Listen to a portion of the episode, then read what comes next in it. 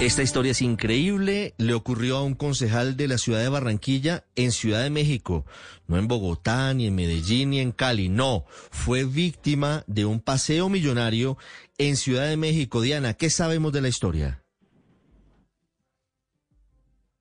Juan Camilo Fuentes, concejal de Barranquilla, quien denunció que fue víctima de secuestro de un paseo millonario por parte de presuntos agentes de la policía mexicana cuando salía de un restaurante en el exclusivo sector La Avenida La Reforma en Ciudad de México el pasado 30 de diciembre, donde se encontraba pasando vacaciones junto a su esposa. Pues el funcionario contó que durante una hora fue detenido, amenazado y señalado incluso de pertenecer a una banda de narcotraficantes y como si fuera poco, Ricardo lo despojaron de un rosario de oro y 400 dólares en efectivo. Pero mientras esto estaba pasando, su esposa Francesca Ochoa y una amiga que los acompañaba fueron subidas a otra patrulla y conducidas hasta un cajero automático donde les quitaron más dinero. El concejal aseguró que no realizó una denuncia formal en Ciudad de México por temor a represalias, ya que los presuntos policías los, lo amenazaron incluso con llevarlo preso. Ante este lamentable caso, Ricardo, el concejal Juan Camilo Fuentes viene haciendo un llamado a la Cancillería colombiana para que tome cartas en este asunto, ya que no es el único caso que se ha registrado de maltrato a ciudadanos colombianos por parte de autoridades mexicanas, Ricardo. Sí, pues es que México es uno de los destinos turísticos más importantes en nuestro continente para los colombianos. Es un destino además maravilloso porque tiene tantas cosas por conocer que, que amerita ese trabajo. Desde hace muchos meses se vienen haciendo esas denuncias, es cierto. De tiempo para atrás se, se, dice incluso acerca de las deportaciones que se presentan cuando los colombianos llegan al aeropuerto de Ciudad de México. No a todos, pero sí se presentan casos y denuncias de malos tratos. Concejal Juan Camilo Fuentes, buenos días. Muy buenos días, Ricardo. Un saludo muy especial para ti, para tu amable audiencia y equipo de trabajo. Concejal, cuéntenos la historia. Usted estaba en vacaciones en México. Según nos cuenta Diana, el 30 de diciembre ocurrieron los hechos. ¿Qué fue lo que pasó exactamente? Sí, lastimosamente, el día 30 de, de diciembre, eh, México es un país hermoso, con gente maravillosa, un destino turístico de verdad muy importante de América pero lamentablemente vi una situación que, no le deseo a nadie, a ningún ser humano, y sobre todo a, ningún colombiano.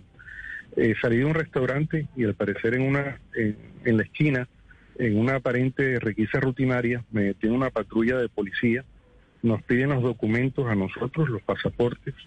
Una vez me piden los documentos, me piden que ingresemos los hombres al vehículo para una verificación adicional de documentos. Cuando ingresamos a la patrulla, arranca la patrulla a toda velocidad y empiezan las amenazas eh, de que pertenecíamos a una banda de narcotraficantes colombianos que nos iban a, poner cargos por tráfico de cocaína, que esto daba una pena de prisión de siete años de cárcel, eh, con todo tipo de verdad de amenazas, de insultos, una situación difícil, prácticamente una pesadilla que uno no sabe ni qué decir ni qué hacer y que durante una hora nos tuviéramos sometidos a esa situación de amenazas de todo el tiempo de cárcel, colombianos, narcotraficantes, y que teníamos que pagar cada uno 30 mil pesos mexicanos, eso viene siendo unos 2 mil dólares. Eh, yo no tenía billetera en ese momento, solamente tenía el efectivo que llevaba conmigo. Me quitaron el efectivo, me quitaron un rosario, una cadena que, que tenía de oro. Eh, a la persona que estaba conmigo, al otro hombre, sí le quitaron el efectivo, lo llevaron un cajero automático, le sacaron la plata que tenía en la cuenta bancaria. Y mientras todo esto sucedía, Ricardo, a mi esposa con la otra amiga que se encontraba, la recoge otra patrulla distinta y le hace lo mismo. La llevan a los cajeros, le sacan la plata. Eran casi cuatro patrullas de policía, todos los policías obviamente con su indumentaria. Ustedes saben que la policía mexicana, pues esos carros modernos, eh, todo lo indumentaria, las armas, todo, pero la presión fue terrible. El hecho uno de, de, verse sometido a eso, de una cárcel, narcotráfico, eh, de, prisión de siete años, las amenazas, la presión psicológica, de verdad es una situación que no impensable y sobre todo pues para nosotros los colombianos. Y a raíz de esta noticia o esta denuncia que me atreví a hacer una vez llegué a Colombia, porque allá en México para mí el temor de ir nuevamente a verme con los policías o, o colocar la denuncia no, no era una opción. Llegué antes de ayer en la noche a Colombia, ayer coloqué la, la denuncia pública y he recibido muchos mensajes, muchos mensajes de colombianos que han vivido la misma situación, de, colombianos que han sido abusados por parte de la autoridad mexicana y que ojalá la Cancillería tome cartas sobre el asunto, porque no es la primera denuncia que se hace al respecto de, de abusos, de maltrato y de violaciones por parte de la policía mexicana hacia colombianos y una situación de verdad lamentable y que no le deseo a nadie que la viva.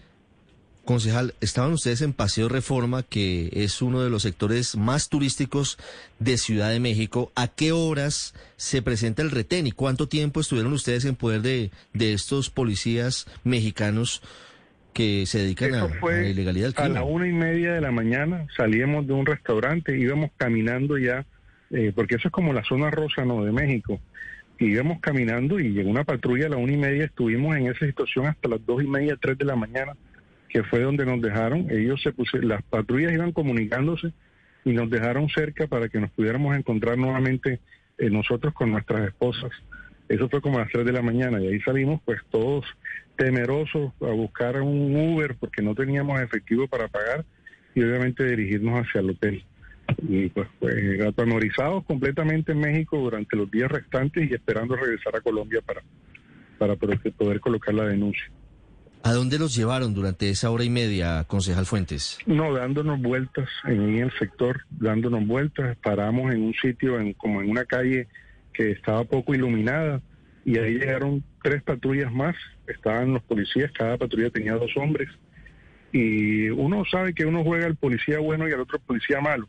Eh, uno nos trataba eh, terrible de, todo y el otro nos decía cálmense, esto tiene solución, no hay problema, tienen que pagar el efectivo y no ha pasado nada, mientras que ya la otra persona sí hacía todo tipo de amenazas y de intimidaciones hacia nosotros. ¿No contemplaron la posibilidad de denunciar en México directamente, concejal? No, Ricardo, para mí esa no fue una opción. Yo quedé, fue traumatizado con la autoridad mexicana y, uno no sabe, ¿no? Pues que, ahí ya uno empieza a ver las noticias en México y matan a una persona y no vieran, no lo matan y no pasa nada, ¿no?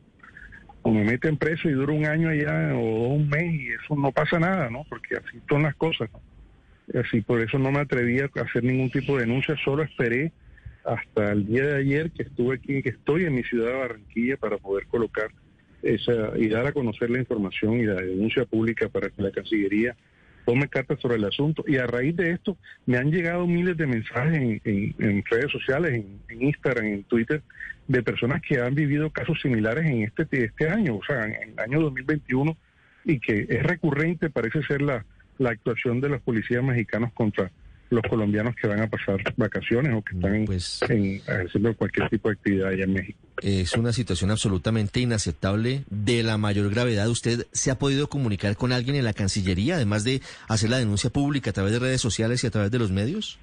No, me, ya estoy en comunicaciones con Juan David. Eh, ahora se me escapa el apellido, que es el representante de los colombianos en el exterior, que me va a indicar cuál es el camino a seguir para que formalmente la Cancillería pueda eh, tomar la denuncia. Eh, no conozco el procedimiento, porque aquí en Barranquilla no hay representación de la Cancillería y estoy esperando que me indiquen cuál es el canal para poder colocar la denuncia y qué podemos hacer para que esta situación no la vivan más colombianos en México. Sí, el doctor Juan David Vélez, que es el representante de los colombianos en el exterior, podría eventualmente impulsar esta denuncia, aunque también hay que decir, hay nueva embajadora en México, la doctora Ángela Ospina, que también seguramente está tomando atenta nota de esta denuncia para tomar cartas en el asunto a futuro. Esto que está pasando se suma a las denuncias que veníamos documentando de las deportaciones que se hacen de colombianos que llegan a México, quedan en el cuartico de al lado y luego los devuelven al país. Concejal Fuentes, gracias por atendernos en medio de todo. Lamento lo que le pasó, pero la sacó barata. Sí, sí, gracias a Dios no pasó a mayores, no fue nada físico para nosotros, pero lo demás se recupera. Pero la idea es que no le pase a más a ningún colombiano esta situación. No, continúe, ya regresé.